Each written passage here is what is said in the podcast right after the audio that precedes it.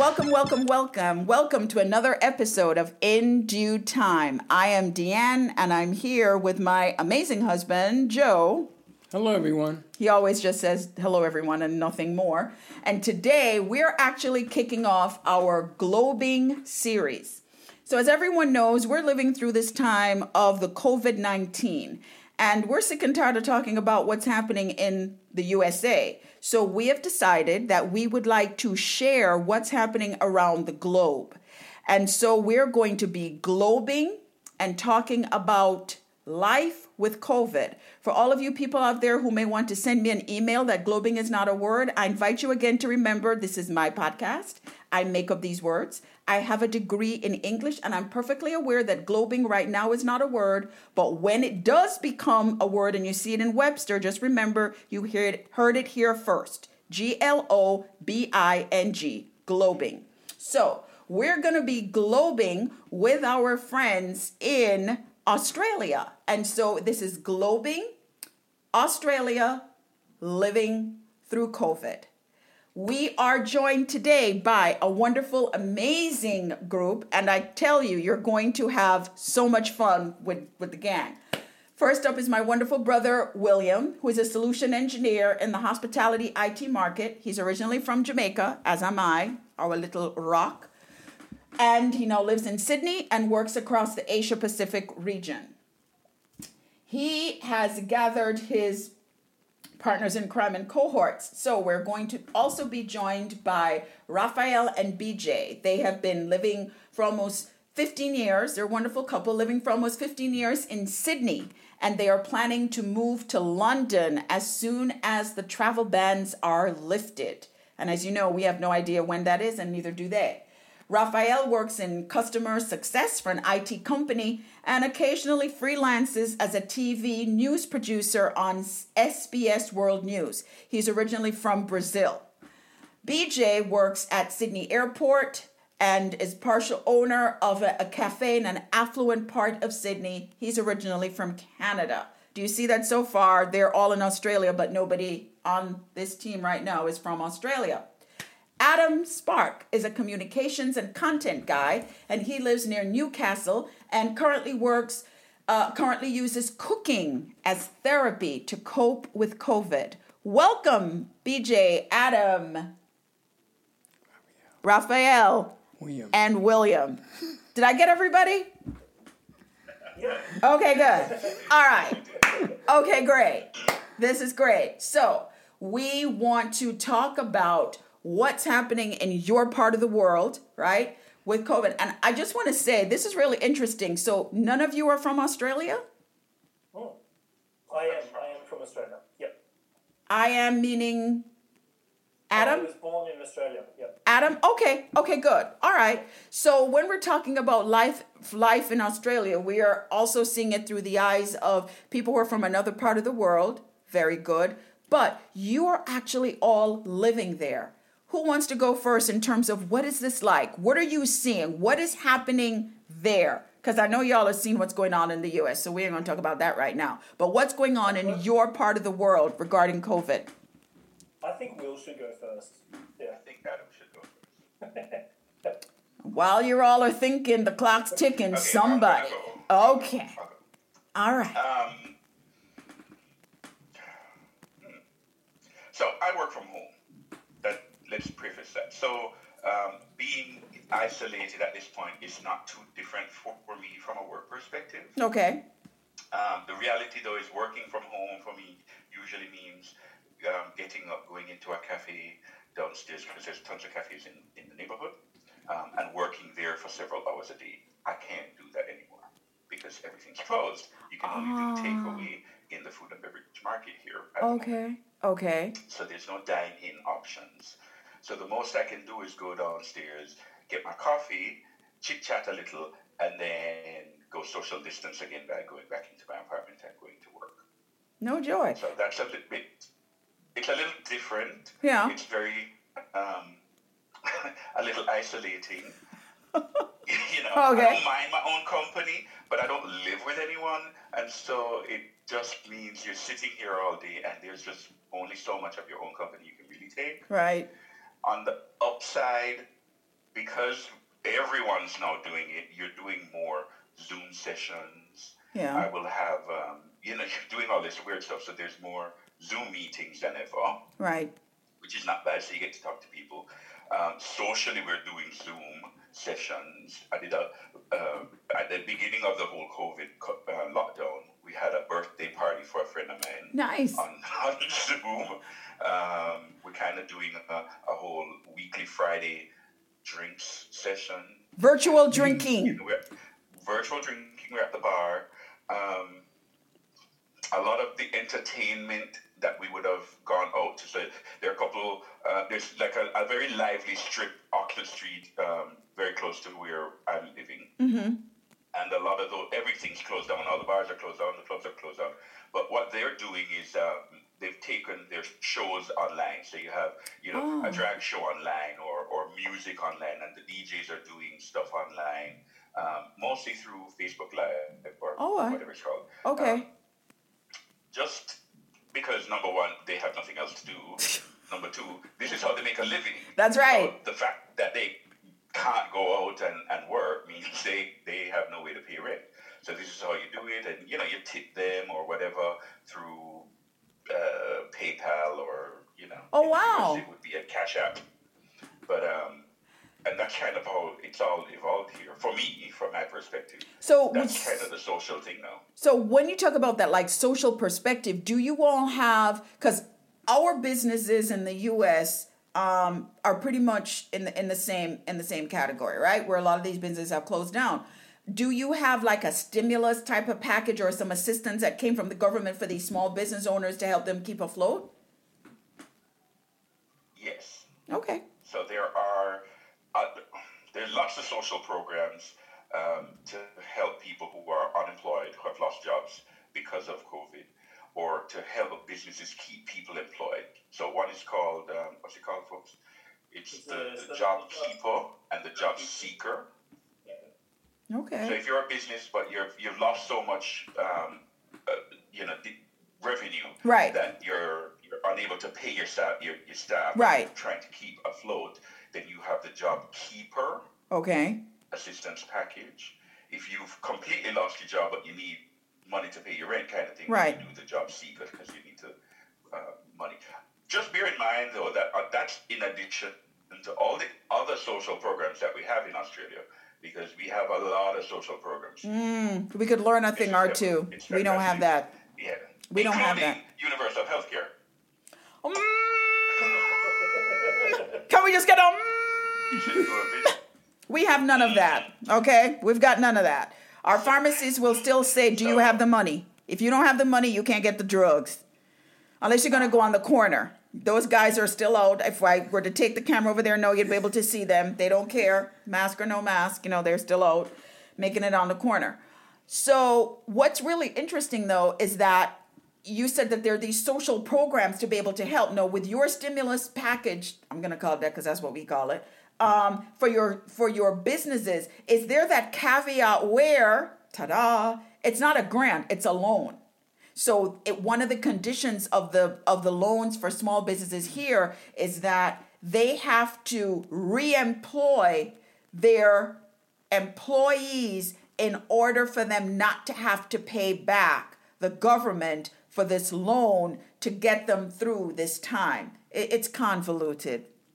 What can I say? Do it? I would refer to Adam and BJ. Yeah, BJ is, I- is the business person here. Yeah, BJ probably would be a good place to start. But um, I know from my from my agency's perspective, if if they're getting the JobKeeper payment, it's because they've had a loss of revenue of more than thirty percent. Okay. Um, if they can prove that based on the year before, I think it is, then they are eligible to do JobKeeper. But that means basically they have to pay a minimum amount to the employees. The number of employees they prove they have, that's how many payments they get. So it takes the pressure off them having to pay their staff. Uh-huh. It's not a business handout to, for them to just get a lot of money and then Right. cull, cull the staff and then move on to something else. Right. Yep. So they're not going to be It's hopping on it's planes. about keeping people employed Right. as a minimum, enough to make ends meet. You might go back down to two or three days a week, but then you'll still have enough money to go and get groceries and supplies. Ah. and it's just about keeping everyone going throughout this time period. So there's some logic that's been applied and some compassion that's been applied to what it is that you're doing in terms of really taking care of people. Um, BJ and Raphael, you were going to talk about that from a business perspective. How does that look? Okay, so um, as a business perspective, it's it's a really great program, Wow. uh, but it has its limitations. Yeah. Okay, so the, so the positives on it is that yes, so if you have a like the restrictions are you're a full time employee, or you've been working with the business for over a year, and then um, so let's say you're casual, so you have no uh, no set hours, and Right. If you've you've been with the business for over a year and you have the right visas, or if you're a resident, then it's fine. Um, so the so that works really well. So it's uh, seven hundred and fifty dollars per person for the week, or fifteen hundred per fortnight is how they sell it. Um, Wow. And then good. with That is good.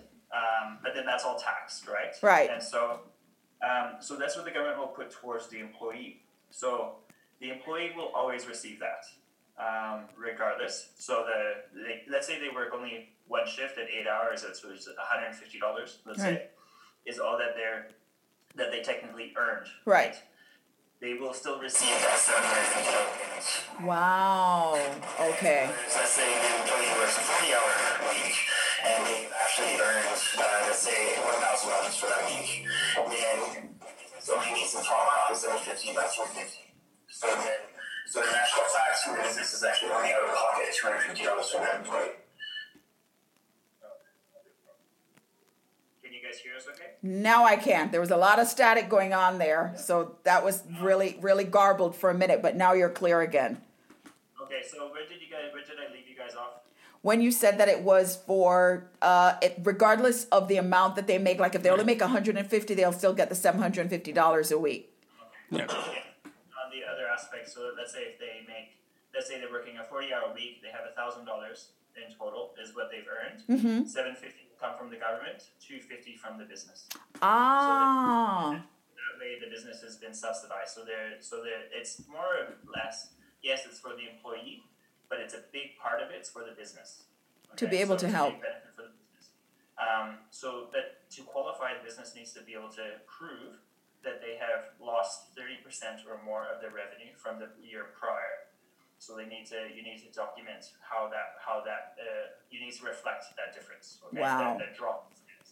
wow. That is amazing. And, and there's also been like rent freezes as well, so a lot of those affect um, both like commercial as well as um, private um, rental agreements as well. So there's a bit of a moratorium. You can't kick someone out um, or evict them over in, in the next six months, Yeah. um, regardless. So that's a little bit more of a loan payback kind of system, I think. Right.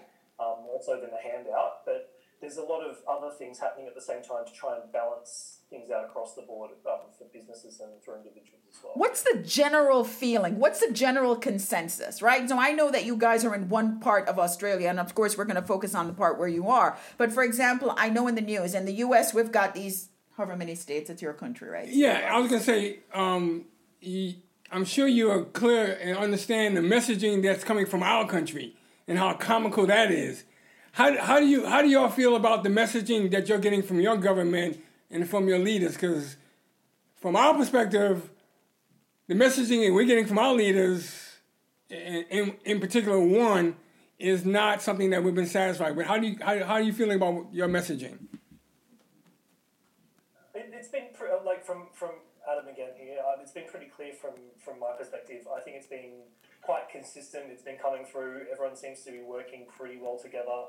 We have a, a two party system in mm-hmm. Australia, so both parties are working very closely together and putting forward the united front in, in that regard. Wait, wait, wait. You um, mean they're actually like in some kind of like general consensus? Yeah, yeah, pretty much. I mean, Whoa. They've pulled back on the let's go for politics and, and you know trying to win favour over one party over another and just let's work together to get something sorted. Is it a political year for you guys?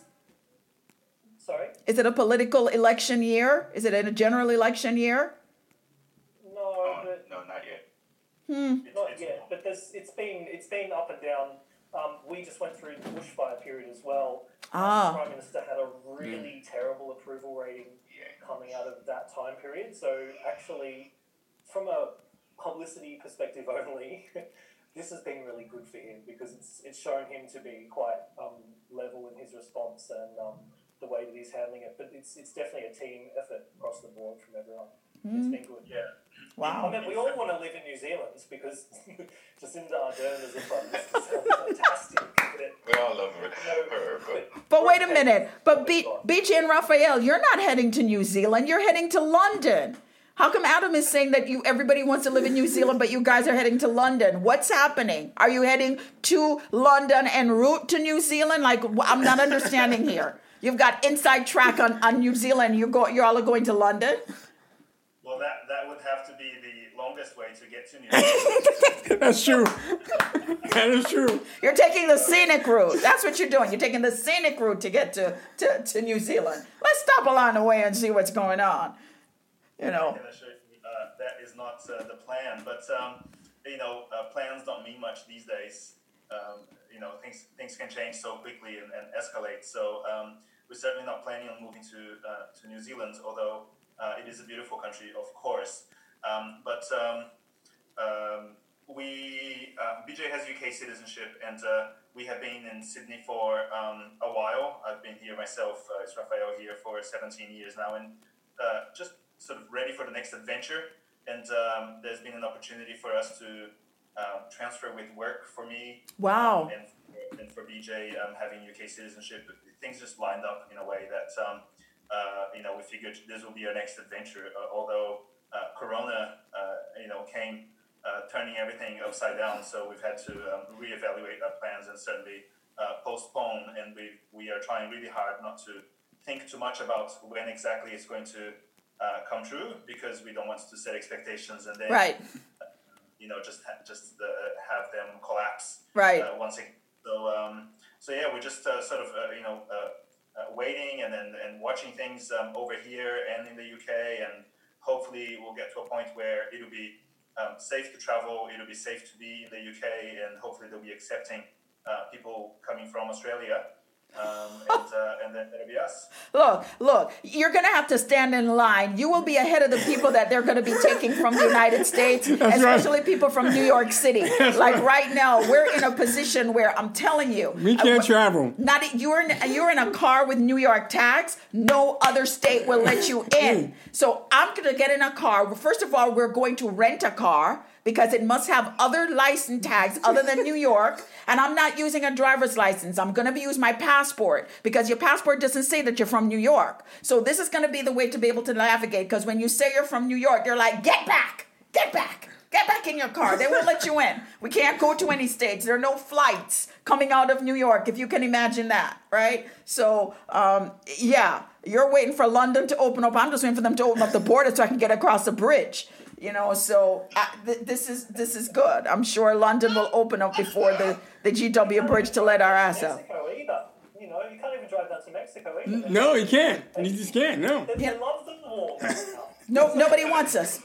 Nobody wants us, right? now, maybe the wall was there. Nobody wants us. We just we just can't win with that situation. But speaking of, Imagine, it, it sounds the, like uh, this is a new form of uh, racism, uh, you know. So uh, if you're from, from New York, you're not you're not welcome. And um, like you know, we've all seen you know, um, many you know many people from uh, Chinese origins, you know, whether Yeah. they're Chinese Australians or, or visiting uh, Australia. Um, you know, we, we all saw stories of uh, racism in, in that regard. It sounds like you ex- you're experiencing that just from uh, just because of uh, being from New York. Totally. And and given that even pre-COVID they didn't really like New Yorkers anyway. You know, it's like no, you have a legitimate reason not to like New Yorkers. It's like you're rude, you're arrogant. They say all these things and now it's simply like COVID and you're from New York. Enough said. No other explanation is needed, right? You want to clear a room, just say you're from New York. Pull out your good old ID and the room is yours. The restaurant, the bar, the building, everything is yours because nobody wants to be around you. So it's a good uh, conversation starter. Social distancing works really well. You say you're from New York, you got a thousand feet between you and the next person. Forget six feet distancing. It, it's just, it, it makes no difference. And that's okay because most New Yorkers have no concept of six feet. They're like right here. You know, we go out and you're like, excuse me. They're like, what? What? it's like six feet. Six feet of what? You know, it's like I just I can't work with New Yorkers on this. You know, so I I am I'm I glad. guess it's uh, a bit harder to um, see if someone's from New York or not just uh, just by looking at their- their face. So uh, that could be a bit challenging. Oh oh yeah, it's absolutely challenging, especially because most New Yorkers can't lie so much. So they go, "Are you from New York?" No, I'm. No, no, not not no, me, no. You know, so it's, it's really a hard thing. So we're we're hoping that some other state will pick up the epicenter soon, very soon. All of you listening out there, look, get Somebody New York off step the up. hook. Step up now. Step up. Do what you got to do. Get those tests in place. Take us, take over that number from New York City, please. It's not too late. You can be the king of COVID. Uh, uh, yeah, I wanted to go back to Adam. You mentioned something about the fires, and what I, what I wanted to get a, a, a good feeling about is since COVID has happened in Australia, have you, when you go out, have you seen changes to nature and the environment? Have you have you seen any, you know, anything like that in, in Yeah. regards to, uh, yeah? I, I, I guess um, I, I live I live a little bit further outside the capital cities, um, so I live in probably a semi-rural, close to a decent-sized city, but it's not considered a capital city. Okay. Um, and um, you know, so we already have a lot more fresh air and stuff like that. But even I've noticed a difference here in the quality of um, the air level, different kind of habitats happening, um, birds coming into places that they wouldn't normally come, or just different things. And it's not. I mean, there's been a lot of um, you know stories that were completely made up as well about like elephants getting drunk in. You know, there's a lot of The kangaroos about having a some coffee. yeah. There's no kangaroos going down the road. Oh, actually, no, that did happen. That happened in Adelaide. that was, was the one with the police in Sydney, wasn't it? And they chased the um, Oh, really? kangaroo, you know, down the shopping centre. That was one Hilarious. for us. Mm, But there's, okay. We're already seeing Oh, I missed that. nature, nature's coming back after the fires, and um, you know when the fire comes through and it's just like completely burns out an area. And there's some areas like I was living within three kilometres of some of the areas that did get burned, and um, you know I drive past there on you know going into work when we normally go into work, um, but the nature coming back after fire is always just so beautiful. Like all the Wow. little tiny, it's like tree hair. it's like all this little green greenery comes back on the trees, and it's only where the tree trunk is. So it's kind of like this green, hairy beard of green for the tree, and it's um it's lovely to see those kind of areas coming back. But add to that this change where all the humans are stuck inside. Yeah, it's, it's been quite interesting. Um, Are are yeah, people what taking? how- what, yeah, what about the cities? Have you guys noticed the air quality different? Absolutely. Absolutely. And actually, in the city, we've actually seen birds. I've lived in the city for um, over 50 years. And I started seeing birds I've never seen before in my life. And, and, and they n- now felt comfortable being in the area because there was a lot less people and a lot less cars on the street. So that was really amazing. Yeah. Yeah.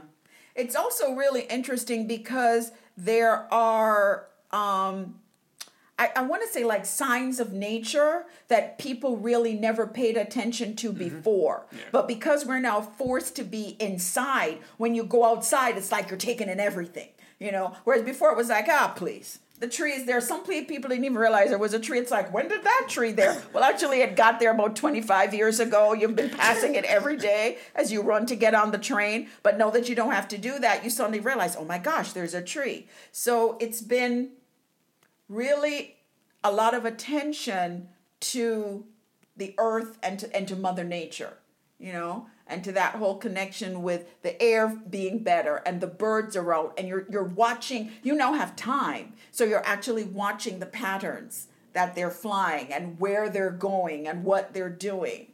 Um, you I also have to say, I um, I probably have never appreciated being outside uh, as much as uh, nowadays. yes.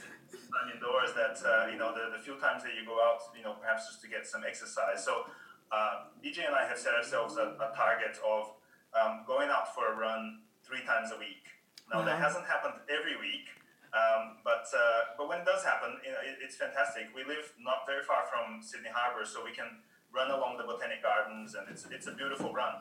And uh, so many times we've come back and I've said to BJ, you know, that's just such a such a beautiful route for us to uh, to, to run down. And um, you know, can't say I've noticed uh, any animals taking over the botanic gardens. Certainly no kangaroos or uh, koalas. um, but uh, I did notice a lizard the other day that I had never uh, seen in the botanic gardens. Uh, so you know, maybe uh, maybe that is a change. Something's happening. It's taking place slowly. Today a lizard, tomorrow an iguana. You never know. Got to watch out for these things. What what has been the impact on so their their generations, right? So they're young kids. There was a whole uh, thing here in the very beginning where they said little little kids can't catch corona you know they won't die from covid-19 but we are seeing that that's happening it's not being reported and then of course we know about our older population yeah. What are you seeing in terms of the responses from different generations within the communities in terms of how they're treating it? Like like william knows my mom. Mommy is like 85 i'm going outside. I don't care what they say. It's like mom you can't go outside. What you mean i can't go outside? They can't tell me what to do you know? And and and in talking to other people they're saying yeah older people that generation they're like I- am going outside. You can't stop me. And so how do you teach a, a three-year-old about social distancing you know what I mean? So it's those kinds like what are those what are those changes and responses that you're seeing to this forced life of being careful with keeping your distance and not being able to go outside and if you do it can only be within certain areas at certain times. How is that looking in terms of the responses to that? Um, like, because uh, with the cafe, so we, change our cafe setup into being a takeaway model. So we had these bifold windows that we've set up, and that that's how we actually uh, transact. So that's, wow. that's our engagement with the customer. Okay. So we have this meter and a half plus uh, distance between them. We have our transactions, and we just issue everything over the counter. No one enters the cafe unless they need to use the bathroom. No one ever enters the cafe. So then we've able to been able to create this. So we see the demographics that come through. So different demographics, so families with kids, or the elderly, yeah. or just people working from home, or whatever. Yeah. Or the people that runs, tennis, whatever. So whatever they're doing. The kids are definitely having or oblivious, just jumping everywhere, Young touching people. everything. They yeah. and everything like that. They don't stop, do this, da, da, da. They're not listening. They don't care. Right. Um, the elderly people, though, they're all more self-aware. Yeah. So they're coming up. There's quite a few that will come up with masks and gloves. Um, they'll uh, be a little bit more keeping their distance. If people are near them, they'll step away. They wow. always they're way more self-aware. Um, I say 95% of the, the the older generation are living a stricter life than what they did before. Um, so with that, uh, you do definitely do notice it. Um, the the mid generation, so in between, it's a mix. Mm. So we mm. find that it's uh, so there's some people are a little bit more strict, um, but I say mostly everyone seems to be quite relaxed in the sense like no masks, no gloves, um, but they are making sure that they're keeping the distance. Um, so then I do find that it's quite noticeable in that sense. Um, yeah. That's a challenge because here those we'll call them millennials. Apologies right now to anyone who you didn't fit in that category and you're not quite a millennial. But they're the ones that they want to be they're they're not they're so focused on their phones that whole contact that they're not even aware of what six feet is. I'm sure many of them don't, some of them may be even challenged by exactly what is that distance. So they're not so much aware of, okay, I'm a little too close.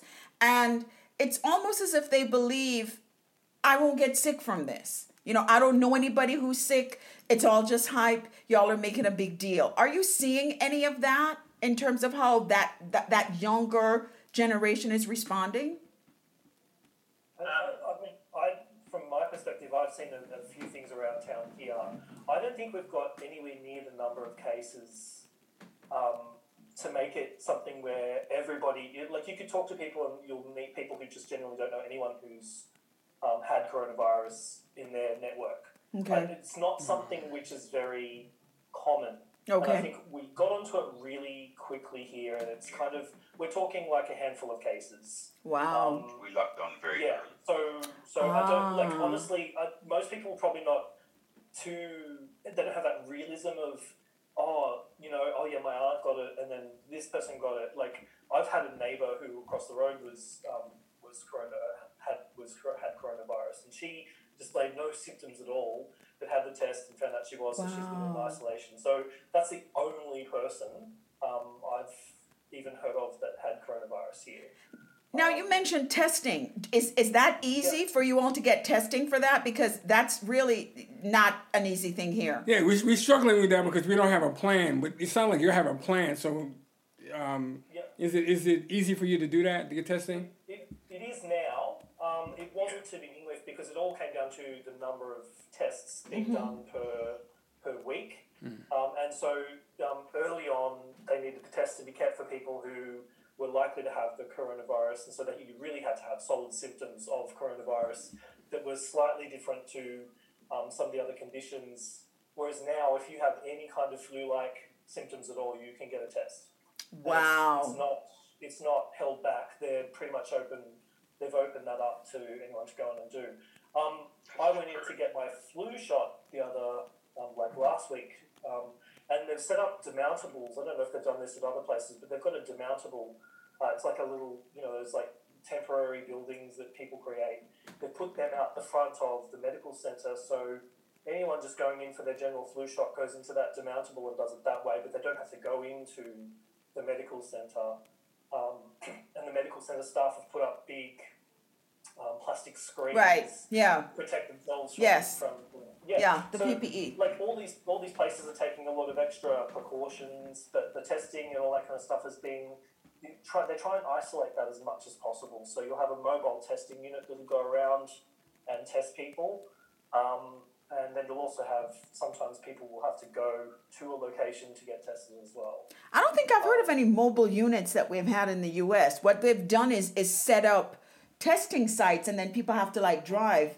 I've not heard of any mobile ones. No, I mean they only, brought in that ship to do some to, to help us out in, in New York. but they the have- ship isn't mobile. Uh, well, it's it's on the water, so it's mobile enough to go. But mobile isn't moving any. I mean, the ship isn't mobile. It's not going up 42nd Street. I'm talking, I'm talking mobile, mobile. You're saying like they brought in a ship. Since when is the SSR a 47 ton thing mobile? I'm, I'm talking like mobile, mobile. You're like, what? They brought in a ship. Well, since when is a ship mobile? I'm not talking about that. We don't have any mobile things here in the U.S. No matter what him and the captain of that ship says, it's not mobile, right? I'm talking about you're talking about mobile. That is such a novel idea that we could adapt because when you see the lines here, I'm just giving you an example of what we brought in. I'm not saying it was a good plan. and he was in the Air Force. I'm not saying it Did was I a good say plan. more? I think that's what we brought in. I didn't say- listen, I'm not. We don't have a plan. That's why It's we're talking. That's why we're fault. talking to them. Well, we're, well, we're not going to tell them you should get a mobile ship.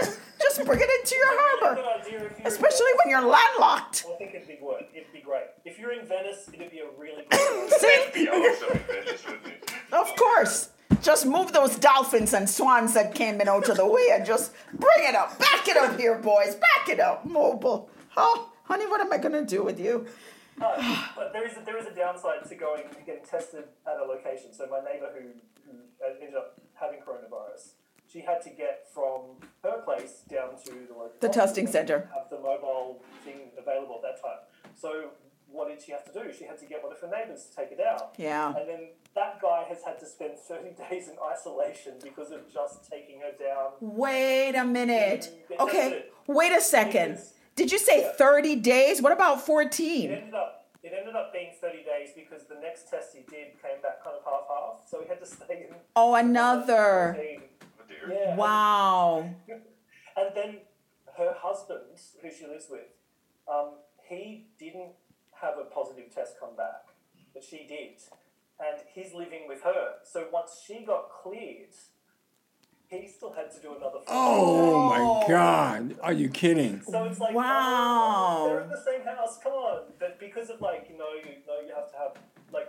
So he he got stuck in there for thirty days. Oh my well. gosh. Uh, yeah, so it's that's the downside. You know.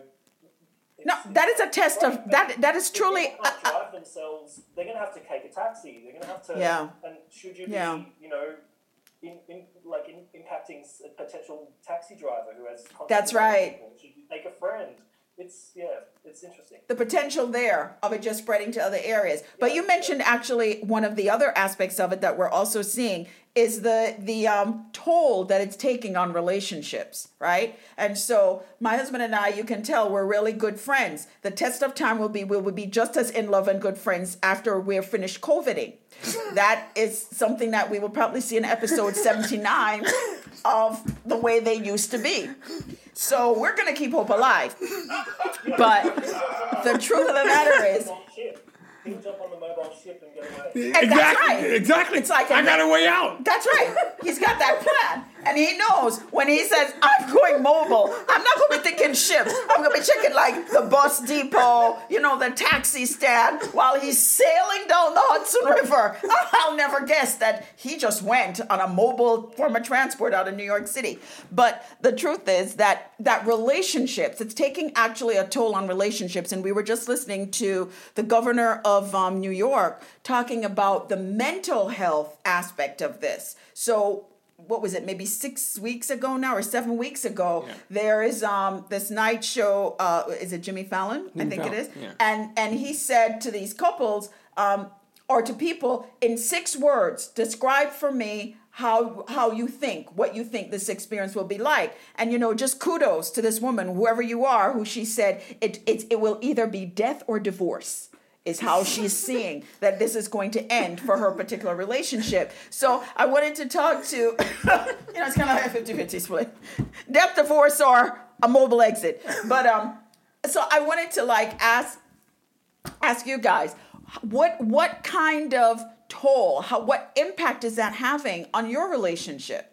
Are you finding that you're closer, or it's like, oh, there are things that I honestly did not know about you in the 15 years that we've been together? Like, what is what is that like now that you're spending, you know, day in and day out? It's like, okay, my office is here, and then my workspace is here, and my play area is there. You're you're in that same space like all the time. What what what is that like for that relationship?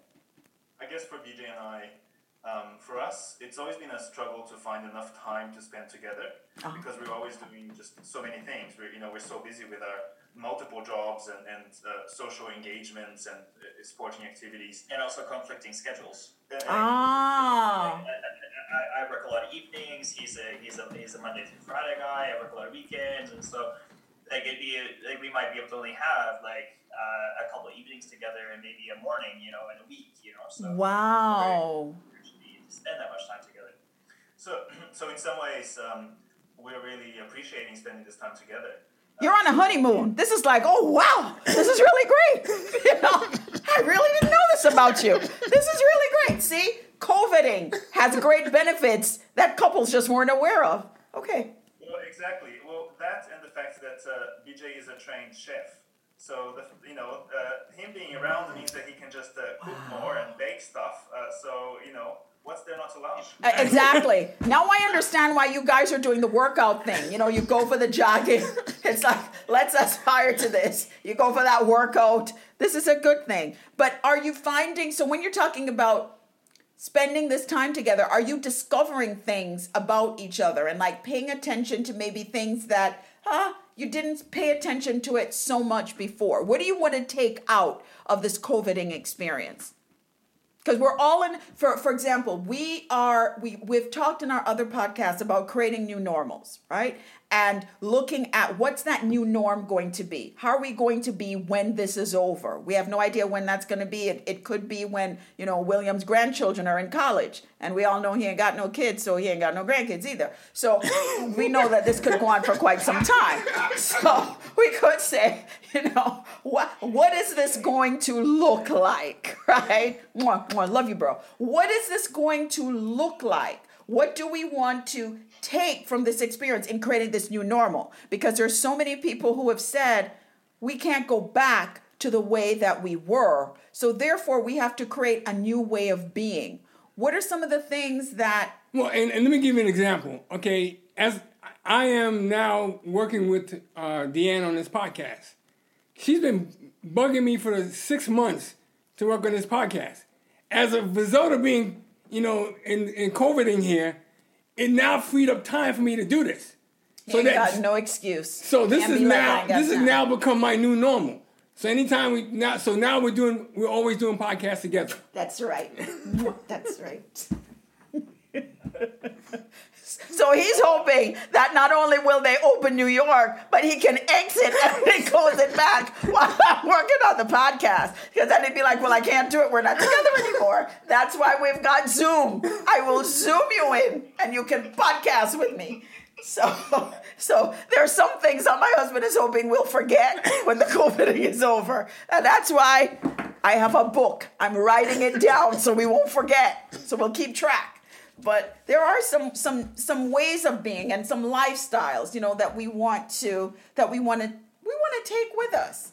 Um, are there any things that you're discovering that you want to take with you? I think for us, we expected we would have um, a, a lot of free time, and it, you know we do have a little bit more free time. Um, but um, my work has still been very busy, so even Yeah. though I'm working from home, I think often there's this um, suggestion that uh, you know everyone's working from home and has a lot of free time. Yes, it's a myth. Okay. True. I I find I'm working longer hours. I find that I am super busy. Yeah, Um, so, you know, often uh, it'll come to six or seven o'clock at night, and I'm still working. yeah, So, um, you know, for us, uh, you know, BJ will normally cook dinner because he is uh, skilled in that way, and uh, I am not. We had talked about, you know, in the beginning of the lockdown, um, perhaps him coaching me a little bit, how's that been going? but that but that hasn't happened. So, um, you know, he, Okay. he's still cooking. That hasn't changed. All right, Um, not a part of your new normal. That I'm uh, pretending I'm working, but uh, that's certainly not the case.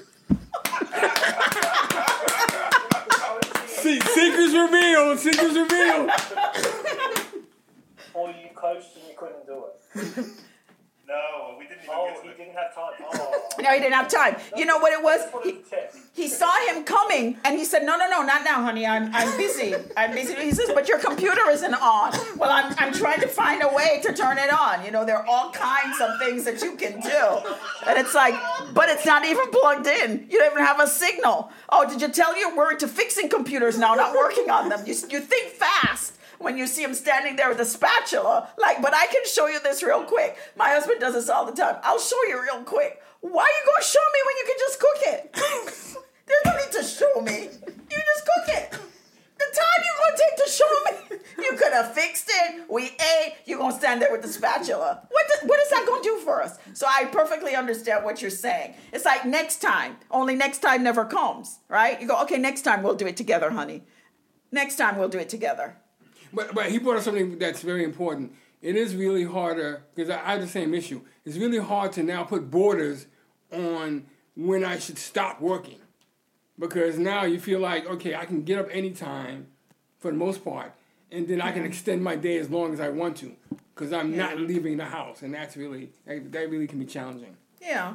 I, I think too, if you're in a situation where you love what you do, like I, I, I love what I do, right? I, I create uh, workshops and I deliver workshops. I'm actually, my background is actually human resources and my master's is in negotiation and conflict. So I help people to resolve conflicts and to work through relationships and work through situations. Um, and a, a lot of it is just that we take ourselves too damn seriously and it really ain't that serious. So I love what I do. And so I, because I don't have that commute time as much, and having been a consultant for so long now, where we think about, okay, the time that I would normally take commuting, I'm now doing work. But you're right, it's about that cutoff. You know, because before you have to leave so you can get on the train, so you can get to that place. Well, I'm already at that place, so you just you just kind of keep working. So that that is that is a challenge. Um, a challenge for us. And then if you have a husband like mine, he will simply just say, You must stop now. Well, and even when you do stop, um, the transition from you know uh, perhaps the bedroom to the living room is not a commute. so you have that separation. so you don't have those signals to your brain that you are no longer working. So This um, is it true. takes a while to do.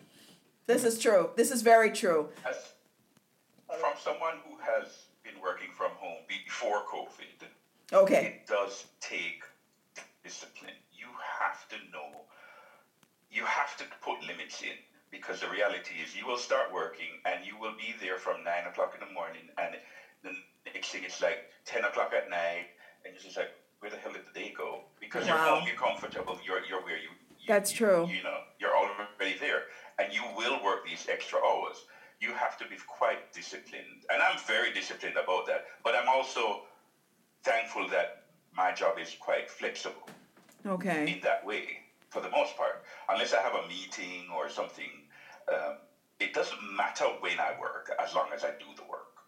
So You do you I mean? but but do you have like some measures that you put in place to be able to remind you of those boundaries, you know, of those parameters like, you know, I am going to you know, do this thing. Is there like a do you build certain signals into your routine to help you to be able to stay on track? I have to, I have to clock my time essentially. I have to, to, to put that in a diary. So generally, I know what I'm going to be working on in Okay. the next five days. Okay. I've planned that out. Um, and if there's something in between, I still need to note it as it's happening because I have to report on it. Wow. Okay. So that gives me the ability to always be looking at the time. And the fact of the matter is, unless I'm feeling very generous, I am working more than seven and a half hours because that's what they pay me for. Yeah. Okay? Yeah. So Yeah, you, you this is true. I'm saying? Like, Yeah. I, I'm, Absolutely. I'm trying very hard. I'm a workaholic. Yeah. So I know I will do a 12 hour day, a Yeah. 20 hour day, Yeah. and not think about it. Yeah. So I have to build this discipline into my into my behavior because you know when people start thinking, oh, I can throw this at William because he's always going to get it done Yeah. no matter what. That's mm-hmm. right. and then it becomes Yeah. taken for granted. I don't, you know, in my world, I don't earn overtime. Right. can take back time that I work extra, but you don't earn overtime. They're not paying you for That's it. right. blah, blah, blah. That's true. Yeah. So I'm just like, listen, I'm getting paid for seven and a half hours. I've got to do what I need to do in the seven and a half hours. Right. And track it so that you can actually get it done. Yeah. I think it's kind of like getting back to that new normal that you mentioned before. Kind of what's normal from a work perspective? Uh, a lot of people have been saying we're just all working too hard, Yeah. and I think this has given us the chance to realise that Yes. we might need to slow down. And Yes. You know, if you think about it, it's years and years and years and years and years of each of us going in, feeling the pressure to do more than the last person who had the same Yeah. job, and Yeah. then creating a new normal, and then the next person that comes into that job creates a new normal on top of that normal, Yeah. and then we've just That's gotten true. crazy busy. And Yes. it's, it's it's like there's a point where we just have to all go, can we use this opportunity worldwide as a bit of a reset? Yes. To realise that we need to maybe be more effective by coming down a little. Yes. We could actually become more effective at what we do rather than madly churning the wheel around. Yeah. Um, yeah, like my my my day to day pretty much is interesting. I, I think it's the same kind of thing as Will. You know, you time your day. I do the seven point five hours as well, and I, like, but I find that now that I'm not in an office, Mm-hmm. I need to remind myself to get up, go out, do something. Because Exactly. I would naturally just get up and chat to someone. Right. Something out. We- Yeah. We try not to use emails. We'll say, get up out of your chairs, go and have a chat to someone to find your answer.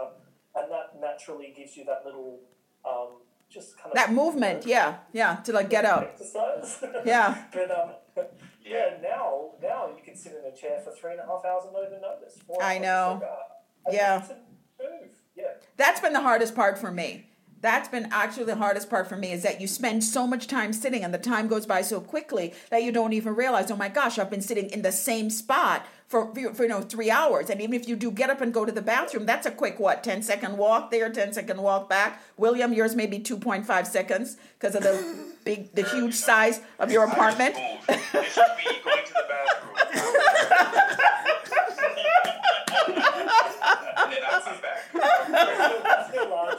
New York studio. That's your large New York studio apartment, the, the large one. Very large. That's right. You know, so we, we do that. That has been the biggest part for me that I don't like about working from home as much. I have worked from home for quite some time now as a consultant, but I would go to the client site. Now I don't do that. Everything that I do is right here. So they're virtual meetings instead of in-person meetings. So I don't have the commute. I don't have the, you know, walking the blocks. Um, and the movement. Um, so it it it does make it challenging. Yeah. I went, they, uh, you know, in terms of um, uh, feeling this pressure and, uh, you know, and, and for for some people working longer hours. And I hope that um, employers don't take um, advantage of this uh, uh, moment in time when people are uh, more vulnerable than before. Yes. Um, and I think that is what can create some anxieties. Yes. Uh, Good point. mental health issues, right? Um, you know, the economy has had a downturn, and um, uh, you know, for it, it, yeah, there's a lot of job insecurity. So um, I really hope that employers don't keep on just piling more and more work on, on someone because some people. Um, I guess the difference is for some people being in the office, um, uh, it was very visual when they were busy. Yes. and they were not. That's right. But if they're at home, um, I think for a lot of people, they're having to learn how to deal with how to flag to their manager that they are already at capacity, for example. Yes. Eh, Or to o- other That's colleagues. really Yeah. So, Yeah. I Yeah. hope that that become the uh, you know a point of uh, taking advantage of the situation. That's actually a good point because uh, you- because you're right. Whereas your manager or supervisor may be able to pass by and recognize that you are overwhelmed or there's a lot coming at you. If you're answering, like our, one of our daughters, she works. Well, both of them work from home, but one of them actually does a lot of work on the phone where she handles litigation claims. So her supervisor can't pass by and see that she's actually getting back to back calls dealing with all of these attorneys because they're not there. So it, you have to find a way to be able to communicate that now, whereas before it may be visible. It's now not visible, so you have to verbalize it. You know, to be able to go, hey, this is just a little bit too much here. Is there is there I need some help. Being able to really ask for that help. A lot of people would be afraid to, to say that, to say, you know, this is too much, I need some help, because they are feeling uh, vulnerable, in, you know, in this time where people are losing jobs or having to take Yes. and all that. Yes. Yeah. Yes. Yeah, like- organizations people are still working at the same capacity, you know, they should at a minimum be getting paid the same the same amount of money. Right. You know, so we have we have heard examples from from friends of ours where uh, you know that's not what's happened. You know, they've had to take pay cuts, but everyone seems to be still at capacity anyway. So Yeah. Wow. Is that- Yeah, so so for example, I've had to I've taken a capacity cut down to two days a week from five, and I literally like I'm kind of being paid through a client's pre-bill, for example. So it's like everything's already covered, so I have some security, but I actually don't have any security, Right. as in because I don't. It all depends on their whim of do they need me to do something Right. for them or not. Right. So Exactly. At the, moment, I can, at the moment, I can get about three, three and a half days of work, but nothing's guaranteed. Right. I could end up having next week just turned off. Right. Um, and it's it's kind of frustrating because you don't know where you sit. And I Yeah. know that I have a job to go back to, and that's the important thing. But uh, you know, at the same time, you can see other people getting busy as well. So it's like, well, hang on, why can't I be part of Right. How come how come you all don't need me? Right. What's Yeah, so happening? it's just, um, yeah, uh, uh, everyone's doing what they can to, to get through this period. Um, but yeah, I think it's going to be really interesting to see how businesses respond. And if businesses have had large losses, Yeah. are they going to try and expect the same level of work from that three quarters of a workforce? Or are they going to be realistic, cut back on stuff and go, what really matters, what doesn't matter anymore? Um, that's, that's, for me, what's going to be interesting to see Yeah, that's a good if that flows through. And I- depends on how long it lasts because it, it is becoming an employer's market. The longer it goes, the Yeah. longer the employers will have control, and with Yeah. that, they'll be- dictate the terms, the whole new negotiations and that kind of stuff. And you could definitely see that happen if it goes for another six months. Um, like no matter like they could just label the terms just because you're desperate for employment, you know. So um, like yeah, Wow. like, I, I have a feeling this, this of that. insecurity will definitely really impact people, and it will definitely push people to do more. And I have a feeling that the concerns of people needing to perform and needing to prove their importance to the company and their you know creating that certainty and the security it will just push people to the absolute max and could actually compromise their um, mental health and their kind of um, their you know fatigue and that kind of stuff you know and also being trapped in a, a small spaces right so um, I think it will um, Wow. depending on depending on the situation of how long this will last the, the longer it goes the longer the, the more the stronger the employer will become So it's a bad combination, right? It's people in isolation, Yeah. worried about their jobs, worried about their finances. You know, it's just yeah, it's a bad combination. And and we've already Wow. just all used up our annual leave to make up the shortfall. So I can't even take a holiday to just chill out and relax and get back Yeah. into work and work for another year again to get holidays to go. It's like, Wow. ah. Wow. frustrating. Wow, that is a Is that no one's allowed to go anywhere. but you know what I mean? You- When you, Yeah. you know, in, in three months' time, we might, well, hopefully for you guys as well, we've moved to London. But, like, hopefully we'll all be able to go somewhere soon ish. Yeah. But when I do, I'd love to have the annual leave that I Yeah. use. to be able to do it. Rather That's a than, good point. you know, yeah, just try and use it to pay for food. Wow, that is amazing. Um, Australia um, uh, is in talks at the moment, apparently, of uh, allowing trans-Tasman travel. So between Australia and New Zealand, you know, because the two countries have done well in, in keeping uh, the number of new cases uh, low and all that. So um, apparently, we might be allowed to uh, uh, travel uh, between Australia and New Zealand soon. So fingers crossed. Wow. Yes. So you might make a detour. Might just make a detour. Say, London, I'm coming, but I gotta stop over here first. That's right. Yeah, yeah. I'm on my way. Well, We're look, some, They'll take- posi- we're seeing they're some gonna do a positive cruise signs ship. up until up until yesterday. Um, no cruise ship. uh, we're seeing some positive signs up until yesterday. I believe here in the state of New South Wales, where Sydney is, um, it was uh, illegal to um, visit uh, each other, to visit anyone who's not from your household. Although, Really? yeah, so uh, yeah, Wow. getting fined. Fully isolate. But I think the change yesterday is that um, now in this state, in New South Wales, um, two adults can go and visit uh, uh, another household. Yeah. Um, so it's limited to two adults, so you can't have a party, but you can, you know, sort of go and visit your parents or something. Well, I, I, But I. you still have to stay 1.5 meters You from each other in the house. Yeah, But, well, hugging. But wait a minute. I have a so we can't question. go visit Will's apartment. But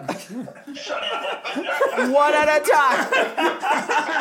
there isn't enough space. but but I have a question. How would they know where you are going? Like how would they know that you have left your house to go and visit someone else?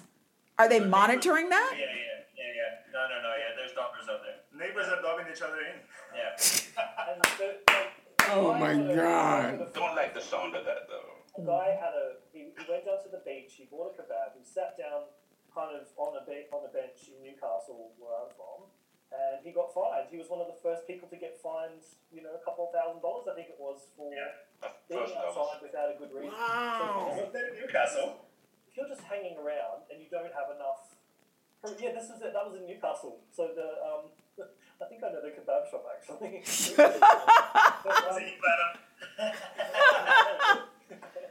Wow. You know, they, they've, they've, they've been going around doing bits and pieces. You used to have to, like, I had people who I knew who were pulled over and asked where they were going because they were too far from home. And they, they were like, oh, I'm just going shopping. It's like, okay, well, where's your receipts? Or where's your bags? Show us proof. Really? You need to prove to us that you're going shopping beyond a reasonable doubt almost. So, Wow. you know, you couldn't just make up a story. You actually had to have some stuff to back it up as well. Wow. And there was someone in the parliament as well who was uh, a state parliament or was the no a state parliament, State parliament. holiday home. Yep. And uh, so he, he left without uh, like he was supposed to have stayed in his primary residence. Him traveling to his holiday home. There was confusion around all this kind of stuff. But yeah, they they, they fined him as well. They, they, it didn't care. Like you're you're even though you're government, you're, you're fined and you're having to. He ended up resigning. And he resigned from his. Wait a minute. He was going from one home to from one residence to the other? And they fined He him? decided that he would isolate in his holiday home Yes. outside of the city. Yes. Ah, okay. So this was But it wasn't a good Easter. look. and they're trying to they're, they're trying to stop everyone from going traveling over the Easter long weekends. Yeah. Um, you know, they were trying to really cut Yeah. back on anyone kind of, you know, going up and actually staying somewhere. There was no Airbnb. There was no, you know, you weren't going to go somewhere and isolate at a nice location somewhere and have a holiday. Wow. So this guy kind of, who's part of the team that should be, you know, leading the way. Right, enforcing this and reminding people not to do It's it. just not a good look. Yeah, Wow. not optics of all. Yeah.